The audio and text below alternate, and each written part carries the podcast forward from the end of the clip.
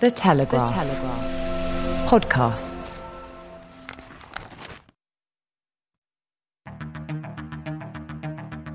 I'm David Knowles, and this is Ukraine, the latest. Today, we bring you the latest updates from the battlefront.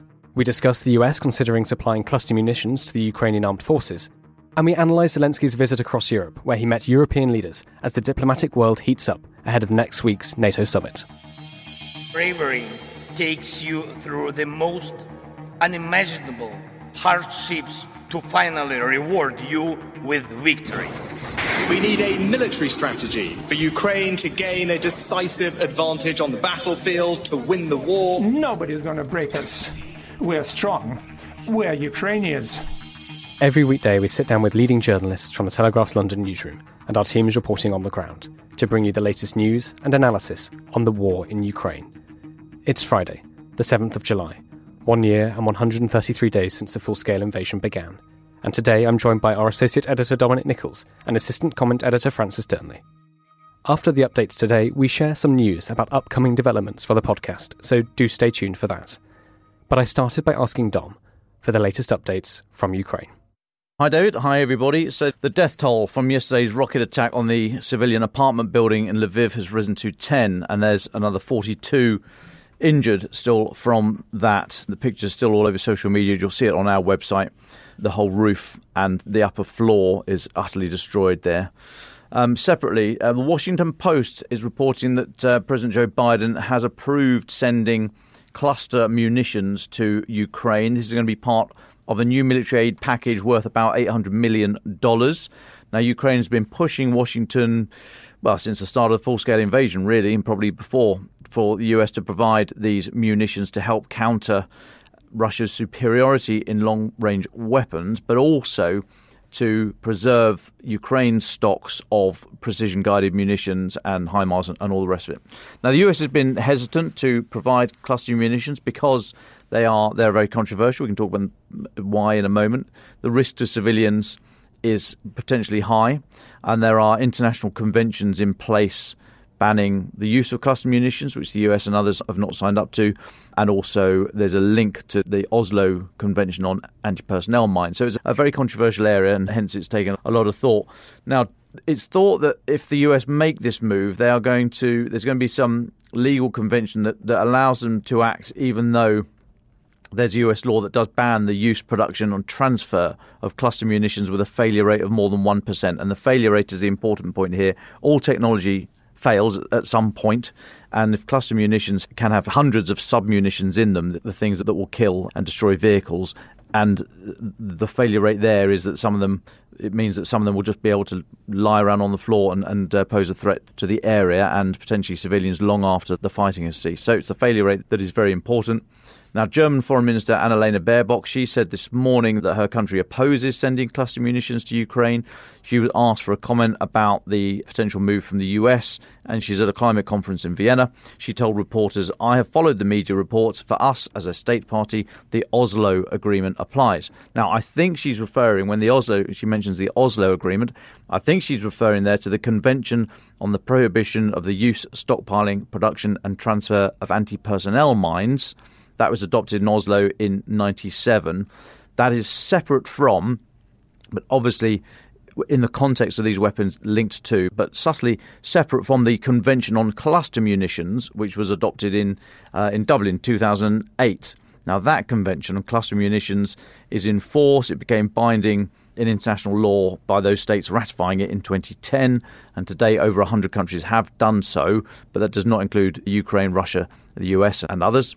Um, but like I say, that's subtly different from the Oslo Agreement on anti-personnel mines. But just take away that it is a it is a, an area fraught with legal, political, and reputational uh, difficulty.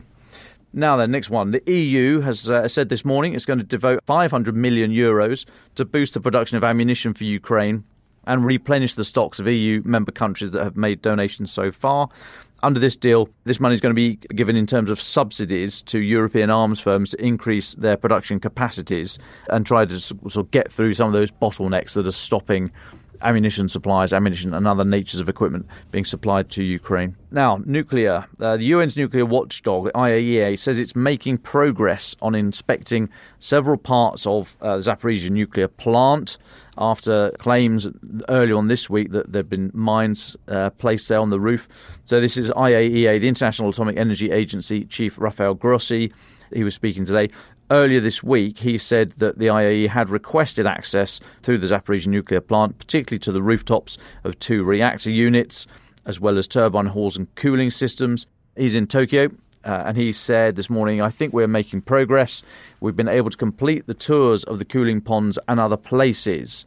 And he added they'd not seen any indications of explosives or mines. So if they were not there or if they've been removed, that is good. And it's good to see Mr. Grossi is on the case. I'll take a pause there.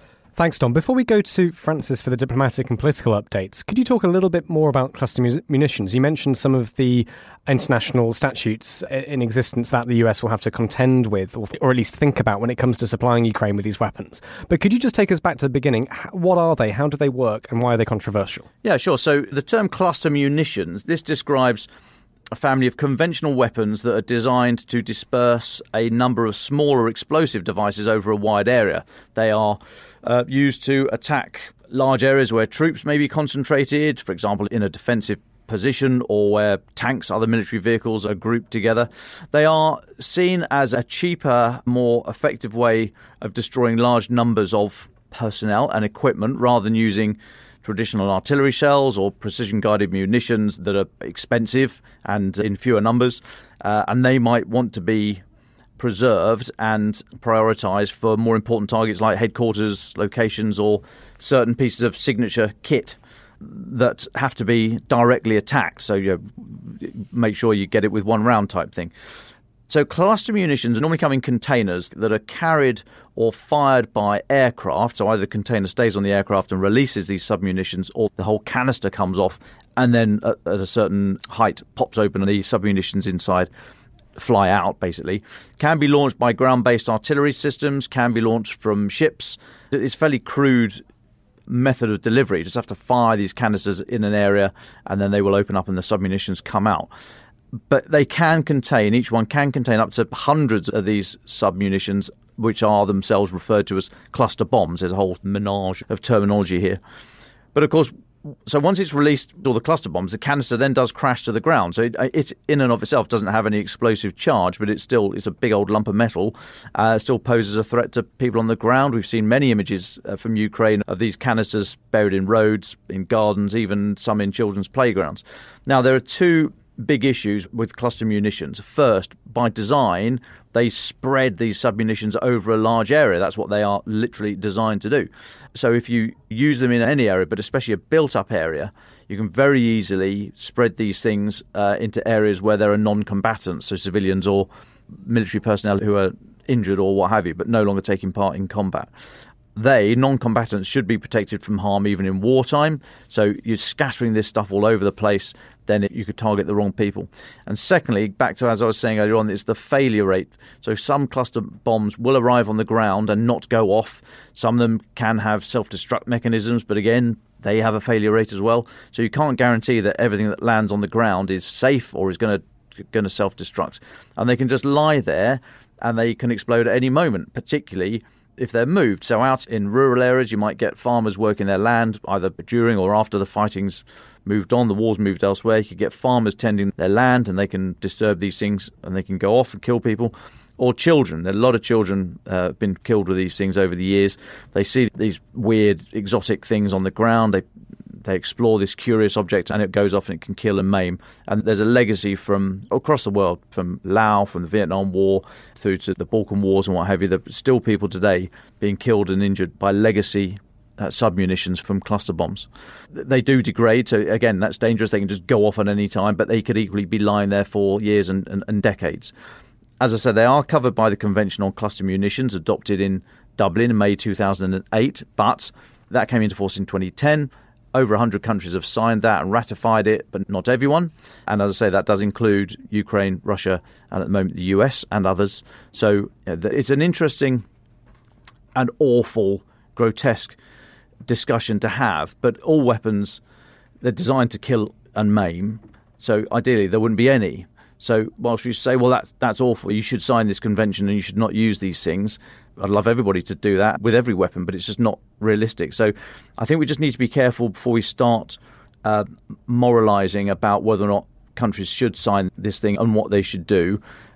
You shouldn't use weapons against civilians anyway. So with the within the bounds of what I was saying earlier on about the certain areas that it's particularly dangerous to use them, built up areas, for example, and you shouldn't be firing them anywhere near civilian areas then those things are in existence anyway. So you, even within this construct of being able to use cluster munitions, they should be employed with the professional manner of which any weapon should be employed. So it's a very, very difficult area, fraught, as I say, with political uh, tension. So US has yet to say it's going to allow their use, but there will be it will be controversial, and they will take some political heat for it. Thank you very much, Dom, and I'm sure we'll come back to that in the future. As you said, it's an area fraught with difficulties, and thanks for taking us inside it just a little bit. Francis Dearnley, can I come to you? There's a, quite a few different political updates to get through. I know we know that Volodymyr Zelensky's been on the move around Europe, and the NATO summit approaches. Where would you like to start? Thanks, David. We are now on the home straight for the NATO summit in Lithuania next week and are seeing the all important diplomatic meetings taking place between Western leaders as they try to get their ducks in a row beforehand. They will want to put on a united front. And that's why almost all of the heavy lifting is done before these summits. Hence the heated discussions about the future NATO Secretary General in recent days before the confirmation that Jens Stoltenberg's contract would be extended. Though, of course, there remain tensions about who will succeed him in the long term, as I talked about in detail over the past couple of episodes. Today, however, Zelensky is in Prague to garner further support for Ukraine and its desire to join NATO from Czechia. No doubt he will be pleased at the subsequent pronouncements. We hear this morning from the Czech Prime Minister, Petr Fiala, that he believes Ukraine's future is in the European Union and the NATO military alliance. The country has, of course, been a strong backer of Kiev since Russia's invasion. They were one of the first to send tanks. And Fiala said more support would come, including the donation of more military helicopters. Though Zelensky was keen to reiterate that Kiev needed more long range weapons to fight Russian forces. Later today, Zelensky is set to hold talks with Turkish leader Erdogan in Istanbul on the latest leg of his tour to push Ukraine's bid to join NATO and secure more weapons from allies. The talks with Erdogan, of course, a very important broker in this conflict, are also to focus on the expiring deal to ship Ukrainian grain across the Black Sea, something I referenced earlier in the week. Analysts also expect Zelensky to push Erdogan to give a green light for Sweden's NATO membership ahead of the meeting of the alliance next week. Even the Kremlin has acknowledged that it will closely follow these talks between Zelensky and Erdogan, describing the meeting as very important. Now, rewinding the clock 24 hours after our broadcast yesterday, Zelensky said that Ukraine and Bulgaria had agreed on more active cooperation in the defence sector following a meeting with the country's Prime Minister.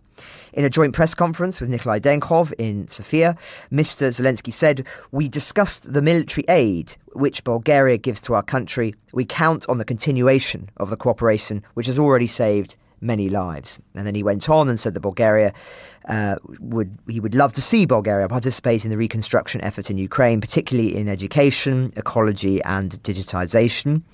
Bulgaria, of course, is a member of NATO and the EU, two Western bodies that Ukraine wants to join, though its government has consistently opposed providing Ukraine with large scale defence assistance. It's been accused, even, of having a pro Moscow stance and once called Crimea Russian during a 2021 presidential debate. Indeed, during his visit, Zelensky actually argued with Bulgarian President Rumen Radev over his negative stance on arming Ukraine in a televised meeting cited by Politico and the Kiev Independent. At the meeting, the Bulgarian president claimed there was no military solution to Russia's war in Ukraine and that more and more weapons will not solve it. Zelensky, as one can imagine, replied by asking what the Bulgarian president would do if faced with Moscow's invasion. You would say, Putin, please grab Bulgarian territory? No, you, as a real president, I am sure you would not allow a compromise with your independence. It is your right not to support aid to Ukraine, but I would really like you to understand me correctly. He then went on.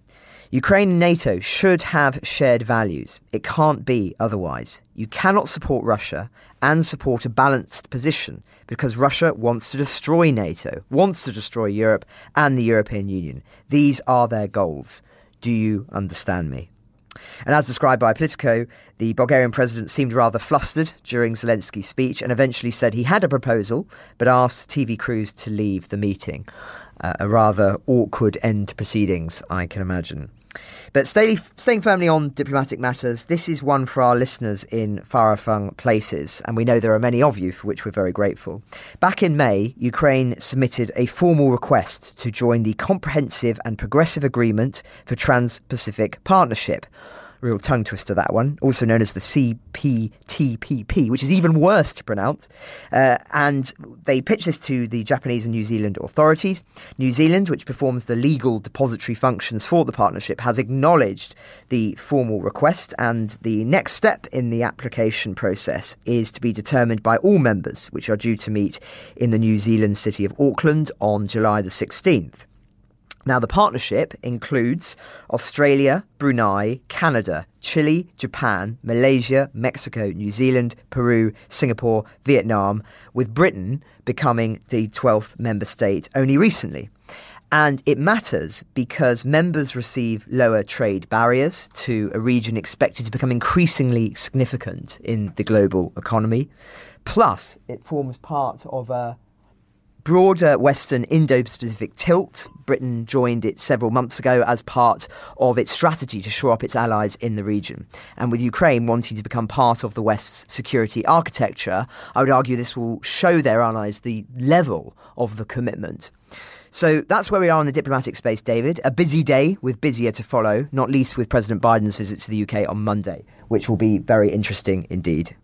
Thank you very much, Francis. We'll come back to you later for some more updates, I know. Uh, but Dom, can I come to you first? Um, there have been several other stories coming out of Russia, which I'd quite like you to touch on. This is uh, we've we've got a bit of an insight into the uh, sort of the, the, armored train that Putin rides around, and we've also seen the story of uh, the disguises that Yevgeny Prigozhin um, sometimes wears. I mean, th- those pictures are out now on, on social media. They've been they've been distributed. Um, can you take us through these stories? And it'd be good to hear your comment on them. Yeah, sure. So these were the two more stories here covered by Roland and uh, Genevieve here in the, to the Telegraph. So first, Roland has been covering the extraordinary story of the raid by Russian authorities on Yevgeny Prigozhin's home in St. Petersburg that took place, we think, on the day of the mad dash to Moscow, June the 25th, I think, the mutiny, rebellion, coup, whatever it was.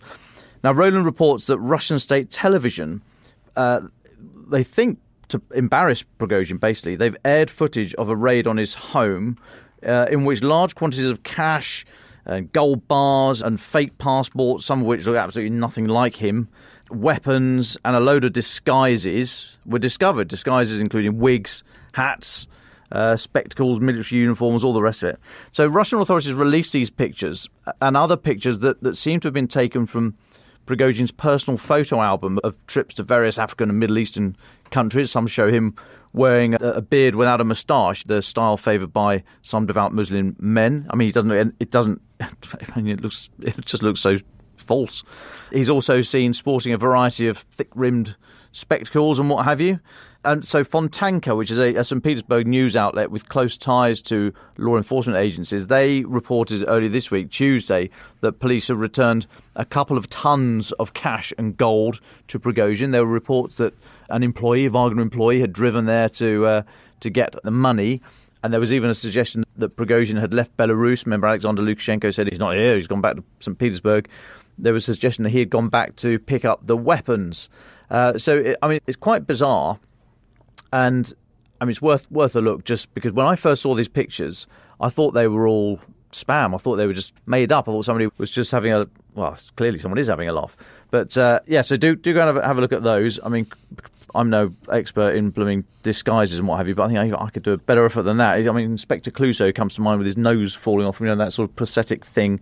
Anyway, It's the, it's the selfies that get me. all the selfies. But yeah, so do go and have a look at that. The second story from Genevieve is based on work from investigators from Russia's Dossier Center news site. And they show how Vladimir Putin apparently travels around Russia in an armored train. He's apparently taken to the train because he doesn't, he prefers not to fly because of the security threat. So he's in this huge train. There's loads of different uh, carriages equipped with all sorts of bits and bobs according to what you what you need and how long you're going to be on it. And uh, Genevieve says that it's equipped with a, well, her words, a suite of high tech beauty gadgets that would make even the Kardashians jealous. Now, if you don't know who the Kardashians are, just email Francis. Uh, and we should make absolutely clear that rumours that Francis and Kim Kardashian are an item are entirely false. Uh, anyway, Genevieve says that the 6.8 billion ruble train, so that's nearly 60 million quid, about 75 million US dollars, it can be made up of 22 different carriages with a private gym, a cosmetologist studio, which I guess must be something to do with space, a medical suite, a bar, and a cinema. One carriage includes a massage table and cosmetic equipment, including an ultrasound therapy machine and a vacuum suction machine, which helps with lymphatic drainage, which Genevieve says is a form of gentle massage, but which sounds to me anything but. And in one of the other carriages, you'll be pleased to hear there is an enormous table that takes up pretty much the entire carriage. So both of those stories at the moment on our website, uh, worth a look. Uh, just bizarre. We got to mention it and make note of it because when we refer to it in the future, if we hadn't sort of dug into it, we will not believe that these things are actually true. But go and have a look and uh, and see what you think. Yeah, it's it's astonishing, isn't it, Dom? I mean, it looks a bit. He looks a bit like sort of Neil Patrick Harris in a series of unfortunate events, just a murderous mercenary or something. Um, Francis, can I just ask your opinion on this? Because I, I, wanted us to talk about it because obviously these pictures have been put out. Well, it looks as if these pictures have been put out to discredit, uh, to make him a figure of fun. But there's something quite odd about the sort of ridiculousness of, of this man. You know, who previously been has been setting himself up as a sort of hard bitten soldier and is now a figure of fun. What was your reaction to that? Yeah, curious to see what you think. Well, I think it is designed to embarrass him. I think there's there's no two ways about it. These kind of images are not particularly a good look for somebody who wants to depict himself as a strong man. Uh, they are rather cringe-inducing, uh, to Dom's point. I think, though, that this is really designed in the broader political context to detract from the overarching humiliation of the mutiny. And in that sense, I'm not really sure that it's successful. The fact that Prigozhin is seemingly able to be travelling to Russia for all of the reasons I was talking about yesterday is really the main story here. And however much that the authorities might be trying to distract from that fact. The very nature of the way in which he seems to be able to flout uh, what one would expect in the circumstances of launching a mutiny and shooting down planes is really the story here.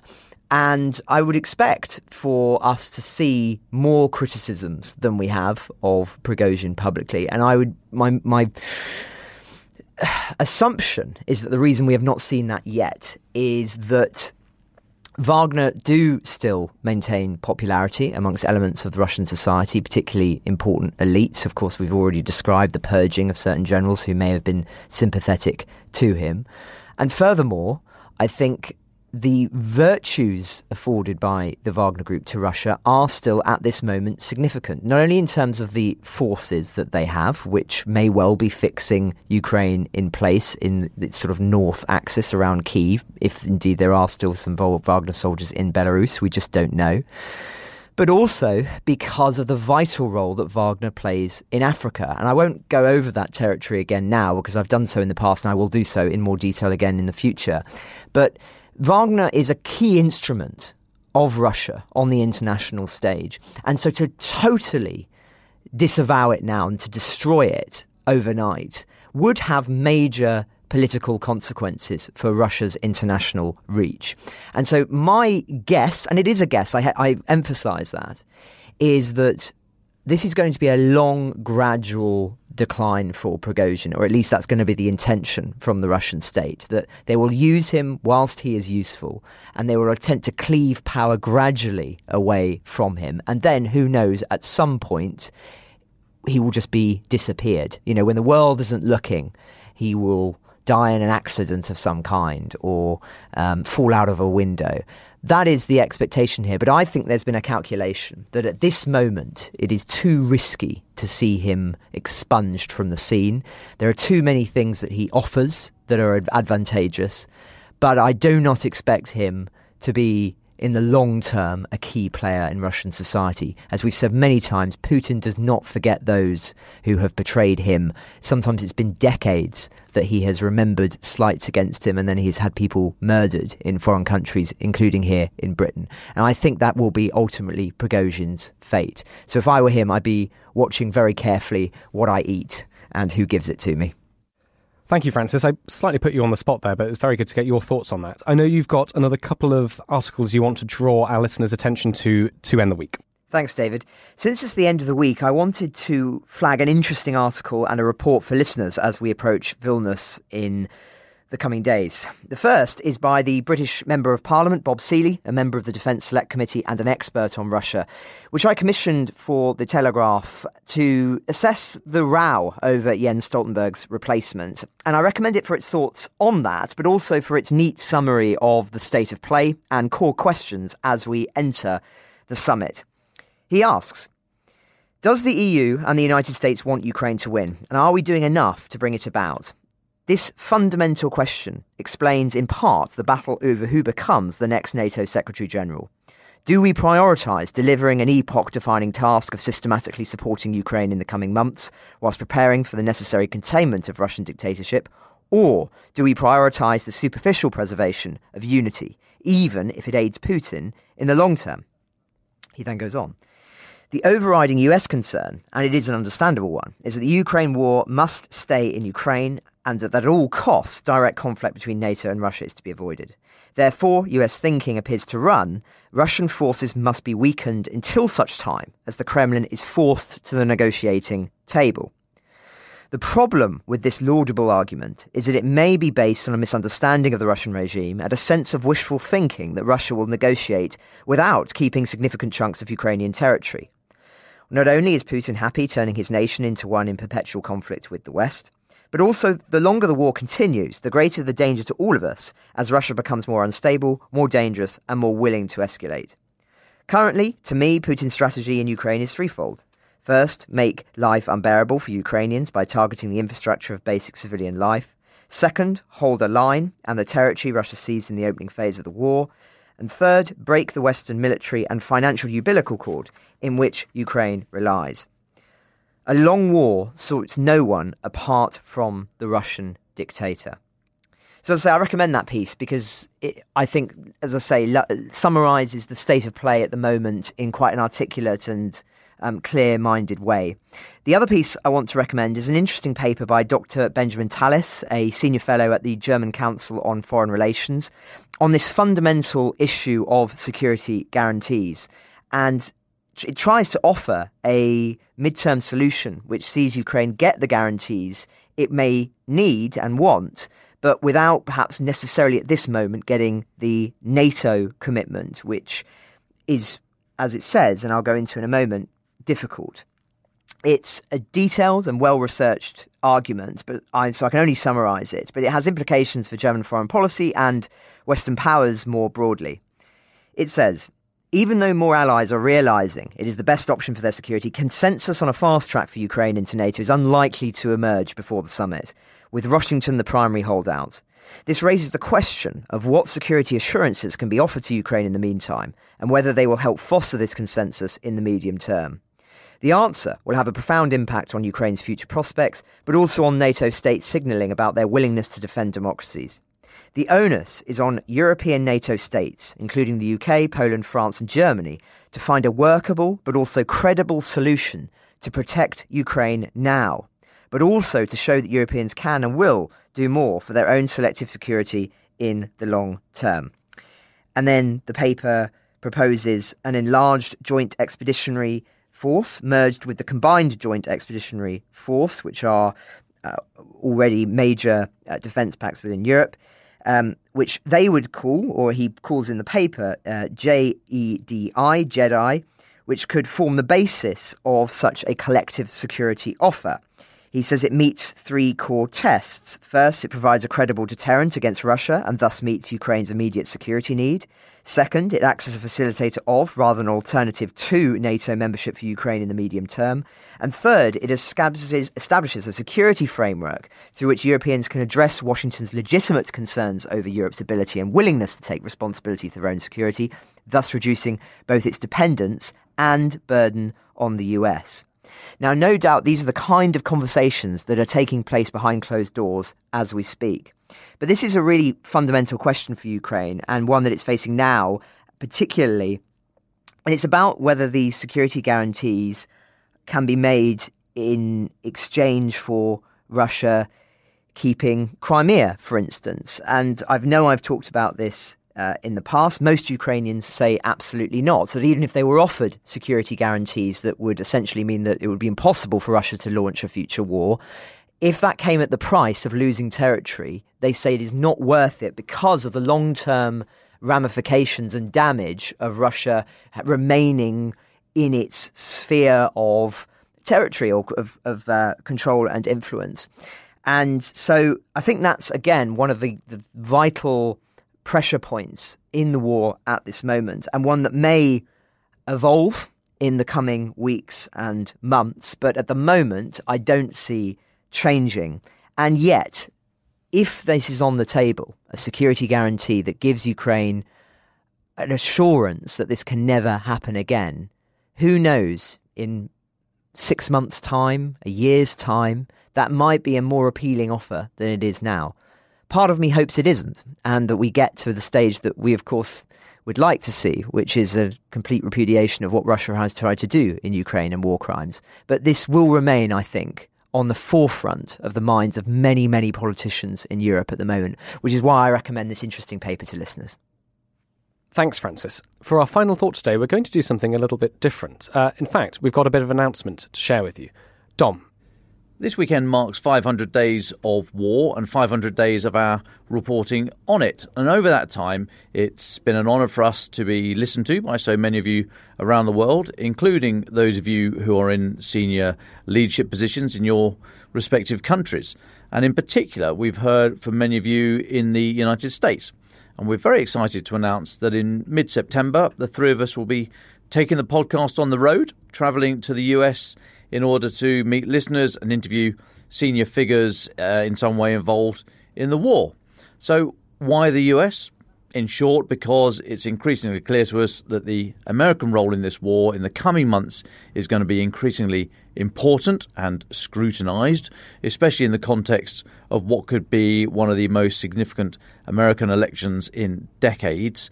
Plus, we are grateful to have so many listeners out there, many of whom write to us to say that as American coverage of this war has waned, we provide one of the few regular resources for following the conflict. So, thank you for that. Um, and in a small way, we want to acknowledge you and build on the foundations and the community we have laid together. So the exact dates will be coming yet to be determined, but our current plan is to be based in Washington DC, uh, with side trips by one or all, all of us to record interviews, and we hope at least one episode of the podcast with a live audience. Uh, in due course, we'll be sharing a link where you can register interest in meeting us. But for now, we wish to put out a request to American listeners to the podcast who are active in the US response to the war um, experts, policymakers, military figures, anyone who can offer insights on their important work and will be willing to talk to us. For me, I'm especially interested in hearing from people who work at or for the Pentagon and the intelligence community. We've already liaised with some of you, but we uh, we welcome um, any messages from, from any more. Uh, and I'm also very keen to visit uh, a HIMARS factory or any other uh, part of the industrial complex that, uh, that directly supports the war. As for me, I want to thank the many of you who've already reached out, personally offering assistance and insights. One of my priorities on the trip will be to interview congressmen and congresswomen involved in the American response to this war from both sides of the aisle and who share different perspectives. Uh, likewise, we know that we've had listeners in the White House, including the Twitter account of President Biden himself in one live episode. So if you're working there, please do reach out. Finally, inevitably, if you are a journalist, historian, or an academic with expertise on international affairs in Washington, D.C., New York, or Boston, I'm very, very keen to hear from you. My priority will be interviewing people about the human cost of this war, especially expat Ukrainian communities in the United States. If you do work at any of the Ukrainian institutions out there, please do reach out to us via the usual email address at ukrainepod at telegraph.co.uk or via our handles on Twitter which are always in the description for every episode. Likewise, if you know of a large community of listeners near you, do let us know. We'd love to know where you are. Just to stress, we'll be sharing a link soon with more information about the live events and our movements, but for now, we're just trying to cast a wide net of those of you who might like to speak to us. We look forward to hearing and meeting you in September. Thank you again for your incredible loyalty to the podcast, and especially to those who have subscribed to the paper in order to support our work. It really does make a huge difference. It's an honour to do this and be part of your routines every day.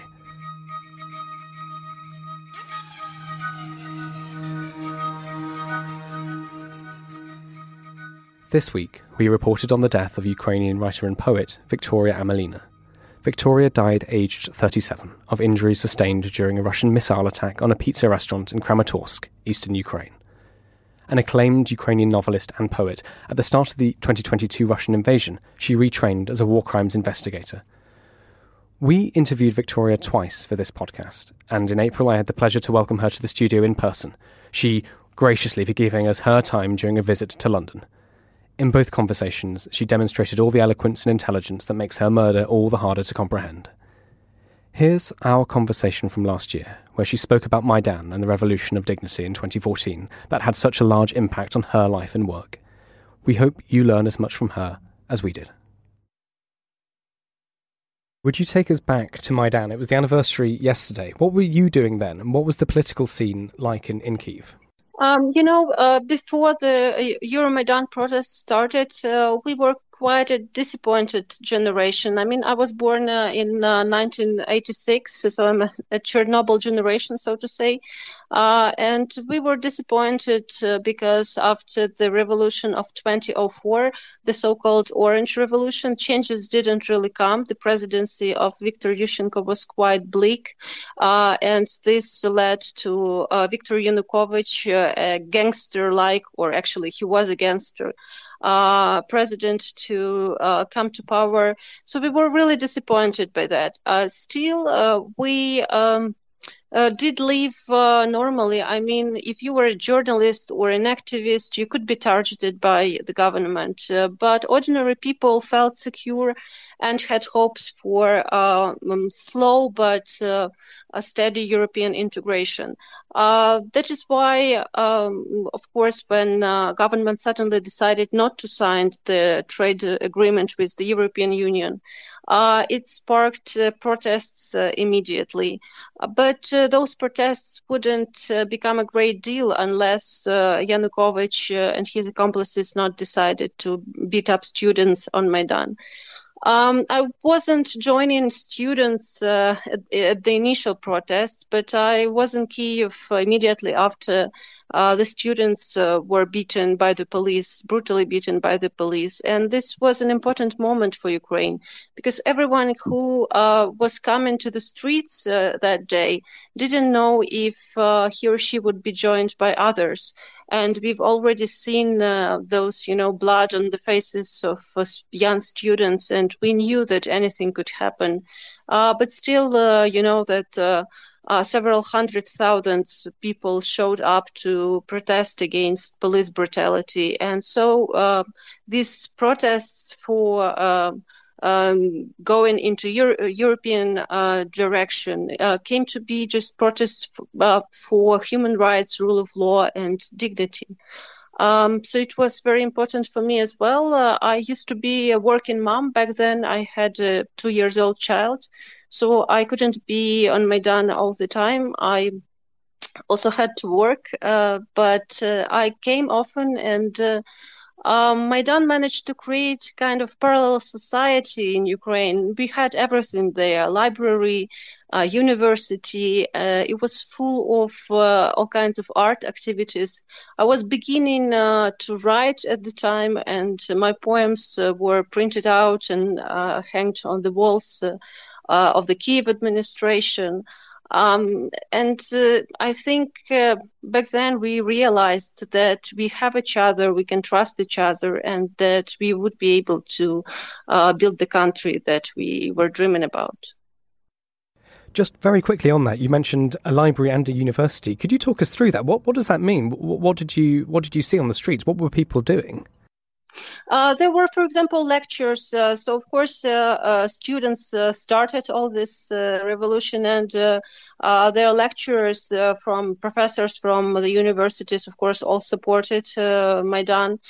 so there were actual actual lectures for the protesters. You could, you know, not just wander around, but also join and listen to a lecture. You could take a book because, of course, the core of protesters were people from Kiev, but people also came from different places. So if they would need a book to read before going to sleep, uh, they could borrow a book. Um, so uh, uh we had kitchens. So I mean, all the processes you would uh, have on the state level, they were present uh, uh, on Maidan, and they were all done, you know, voluntarily. And uh, this is why it was so unique and warm. Victoria, you wrote your first novel about Euromaidan. What what happens in it? What what inspired you to write it? Basically, my novel isn't so uh, you know uplifting as I'm now talking about Maidan because uh, uh, I wrote it after seeing how people reacted to a movie about the Arab Spring shown on Maidan. Um, somehow, uh, maybe because I'm a writer, even when uh, there were those happy days when we mostly, you know, concentrated on creativity uh, parts of protest, I realized that uh, this doesn't work and uh, government uh, won't pick up and we won't pick up, so this might end up with violence. Uh, but uh, when the uh, city about um, Arab Spring was shown, um, some Ukrainians uh, told that uh, oh this we wouldn't end up with such violence because we are Europeans we are different uh, they are good guys there but they are somehow so emotional um, so not everyone understood that basically we are all human and Arab Spring uh, could have been just like us, but uh, uh, they had different situations. And at that uh, time, I realized that I have to write about uh, uh, a person who first lives through the Arab Spring uh, and knows uh, how it is from from the inside, and then uh, is really skeptical about joining the protests uh, in uh, his uh, country in Ukraine, but eventually does join.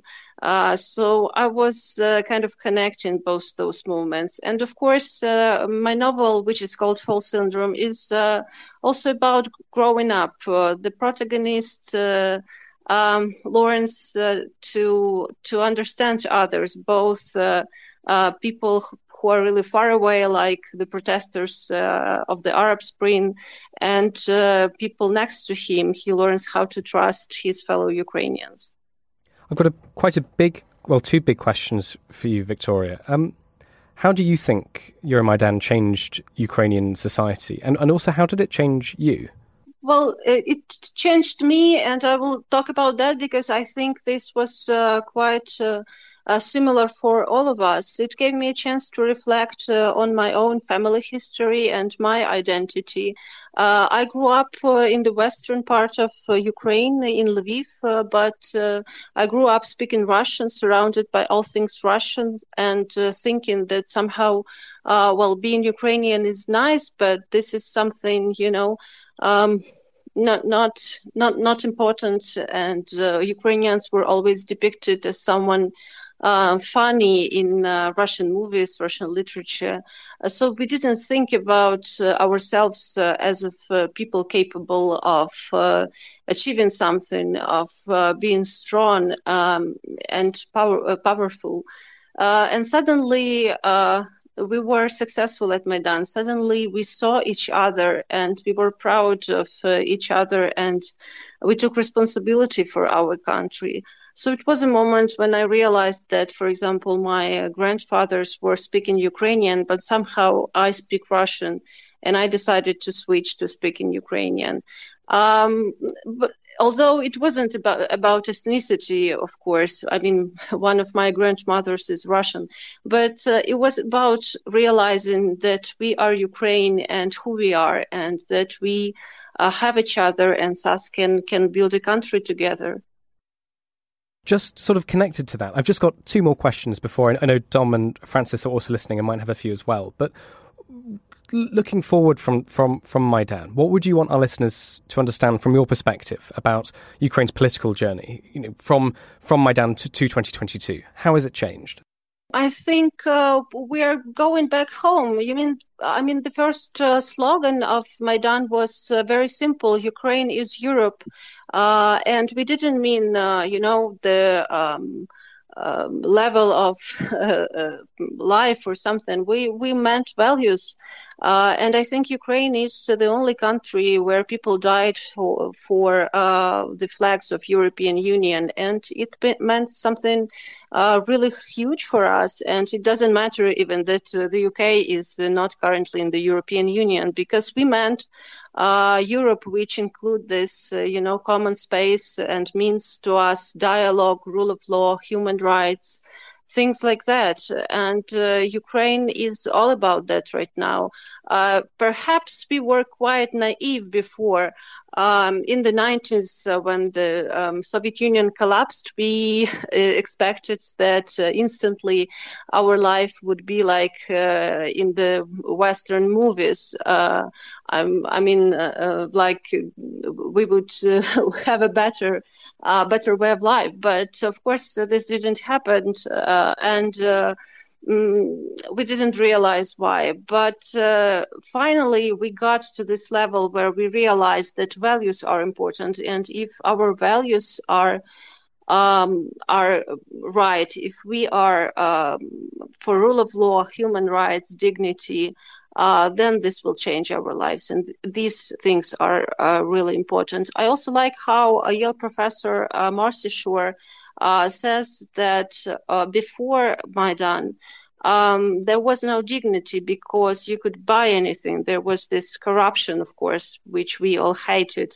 Uh, and uh, Kant says that uh, mm, dignity is when you cannot buy something, then this thing has dignity uh, and we couldn't be, you know, paid off to go away uh, from Maidan, and we couldn't be paid off uh, to now give up uh, our territories and our people to Russia because we have dignity.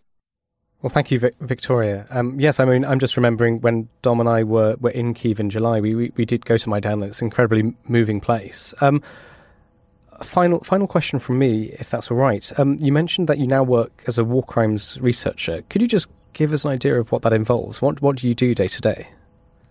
Uh, so it's not like uh, I'm on a mission uh, every day, but I'm a, a, war crimes researcher and working on the ground. So, for example, uh, I can go on a mission to Izum. Uh, that there would be a team of six other war crimes researchers like me uh, which have a plan to, for example, explore the forcible um, abductions uh, in the Izum region. Uh, and this is uh, unfortunately very easy to do because if you um, just uh, uh, get out of a car and ask a random person if uh, he or she knows about people who were abducted during the Russian occupation, you will necessarily meet such a person, and this person will lead you to, to many, many eyewitnesses and survivors. Uh, this way, and I'm talking actually about a, a, real case, this way in Balaklia, our team uh, discovered three torture chambers during a week. Uh, which is of course striking because this is just a team of six people. Uh, we reported uh, those uh, findings to uh, the General Prosecutor's Office of Ukraine and Ukraine's Security Service, and they were able, of course, to send a laboratory there and add materials that we've gathered to, to, to, their cases. So we are working basically as um, an adjunct team to Ukrainian judicial system, and we are also ready to uh, pass the testimonies uh, uh, to the international organizations like International Criminal Court uh, and others, um, and also archives and uh, uh, sometimes media if if the witness agrees to that, of course.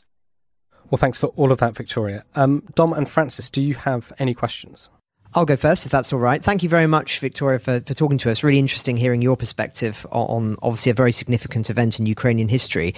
My question is just uh, one about, I suppose, the memory of Maidan, really. I'm interested in, in the symbolic resonance of it and whether it was always this national event celebrated by the majority of Ukrainians, or whether it began life as something only celebrated by a sort of liberal minority first, and then its its significance became wider as time went on.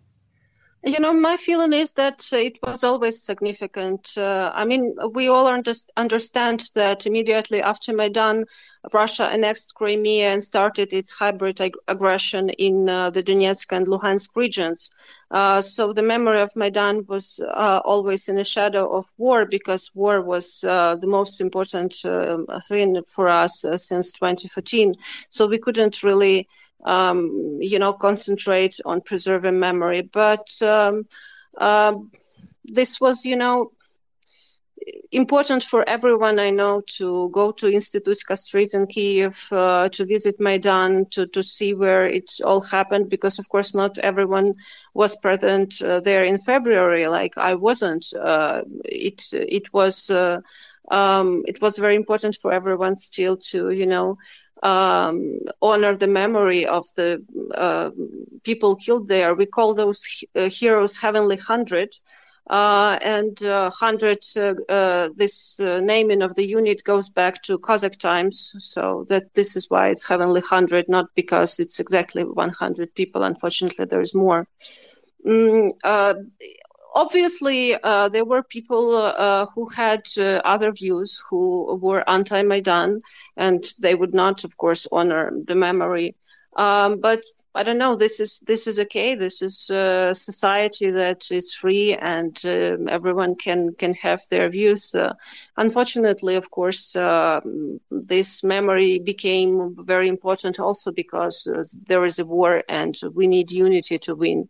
Um, but I would say that majority of Ukrainians uh, honor the memory of uh, Maidan heroes.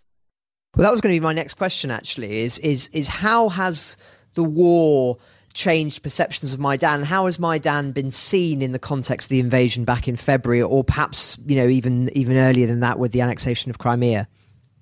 Um, you, you, see, uh, we just realized that Russia used this moment when uh, when Ukraine was weak uh, and uh, behaved like you know a looter who who tries to steal something while uh, the master of the house uh, is is wounded.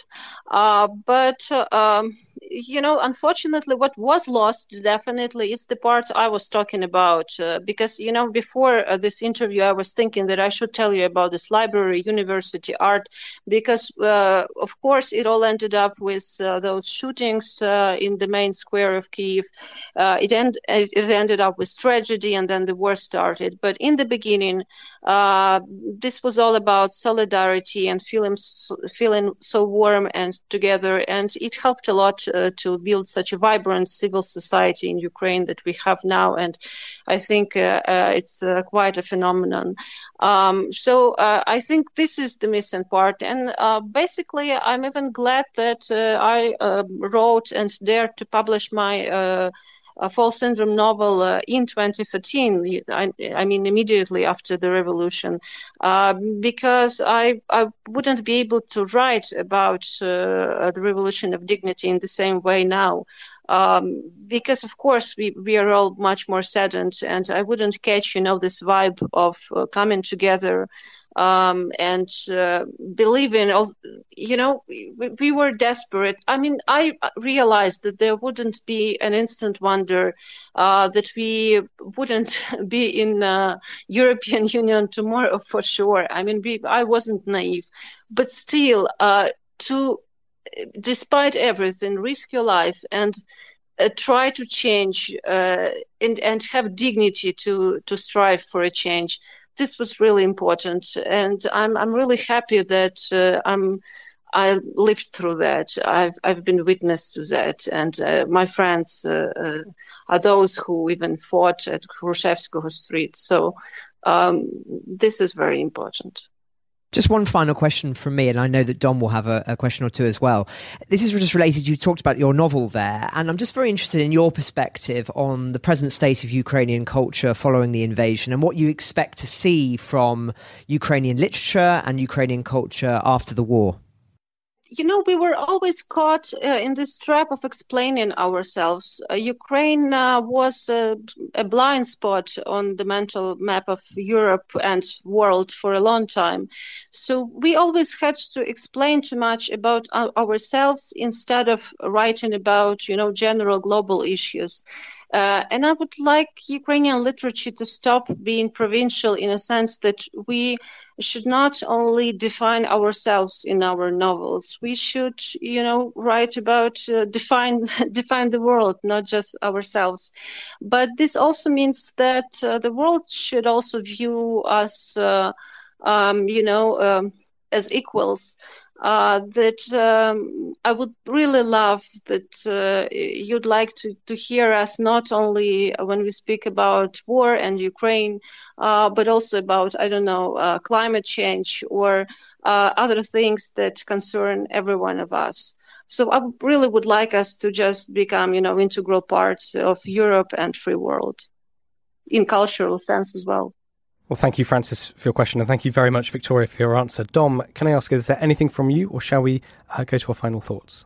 Uh, just one quickie, if I may. And Victoria, lovely to to have you on. Thank you so much for doing this. Uh, 10 years, nearly 10 years on from, from Maidan, a lot of the people fighting today were children back then, or very, very young, um, and maybe not, not aware of the political um, context they were they were growing up in. So I'd just be really interested in your thoughts on. So where is the spirit of Maidan today? How do you keep that going?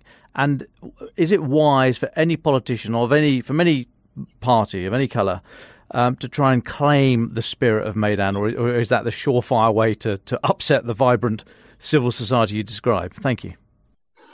you know, finally, I'm uh, right now at my friend's place because uh, I didn't have uh, uh, hot water, so I moved uh, uh to her apartment today. She's uh, just uh, 24, so she was essentially a kid when Maidan happened. and right now, she's a leading figure in culture management in Ukraine, and she, she's just one of many examples of people for whom Maidan was, you know, a major event that happened during their childhood. and you don't have to um, even explain to them because they were all following Maidan. Uh, it's worth uh, saying that uh, even you were not uh, when you were not in Kiev, so in the center of events, uh, when you walked out to the streets, you could hear like when the windows are opened. Uh, you hear uh, the sound not from the TV even, but from the internet translations. You know, from from all the streams people are, listening to, and of course, the stream is one for for I mean, from the most popular channels uh, so you can go and hear so uh, people just were uh, watching and following. And i think for for the kids uh, it's even more you know magical because to them this was a place and struggle which they couldn't join but which they admired well, thank you, Dom. Thank you, Francis, for your questions. And thank you, Victoria, so much for uh, your answers. We're coming to the end of our time uh, together today, unfortunately. Um, Victoria, thank you so much for all your time. Would you like the final thoughts today? I would very much agree that uh, democracy is precious and unique, uh, and we shouldn't take it for granted. Uh, and I'd repeat again that Ukraine was such a blind spot for most of you, unfortunately. And now you see, na- see us, but you mostly see us in a struggle. But we're not only about war, we are about art, science, IT startups, having fun. So, in a nutshell, life. And thank you so much for all your support for, for the weapons. We mainly need weapons, as you know. Uh, but uh, after the victory, I really invite you to um, to do all other things with us, like IT startups, science, read us, listen to us, and uh, everything uh, like that. Thank you so much. Ukraine the Latest is an original podcast from The Telegraph. To stay on top of all of our Ukraine news, analysis, and dispatches from the ground, subscribe to The Telegraph. You can get your first three months for just £1 at www.telegraph.co.uk forward slash Ukraine the latest. Or sign up to Dispatches, our Ukraine newsletter, which brings stories from our award winning foreign correspondents straight to your inbox. We also have a Ukraine live blog on our website, where you can follow updates as they come in throughout the day including insights from regular contributors to this podcast. You can listen to this conversation live at 1pm London time each weekday on Twitter Spaces. Follow The Telegraph on Twitter so that you don't miss it. To our listeners on YouTube, please note that due to issues beyond our control, there is sometimes a delay between broadcast and upload. If you want to hear Ukraine the latest as soon as it is released, do refer to podcast apps. If you enjoy this podcast, please consider following Ukraine the latest on your preferred podcast app, and if you have a moment, leave a review, as it helps others find the show. You can also get in touch directly to ask questions or give comments by emailing ukrainepod at telegraph.co.uk. We do read every message. As ever, we are especially interested to hear where you are listening from around the world. Ukraine the Latest was produced by Rachel Porter and Giles Gear, and the executive producers are David Knowles and Louisa Wells.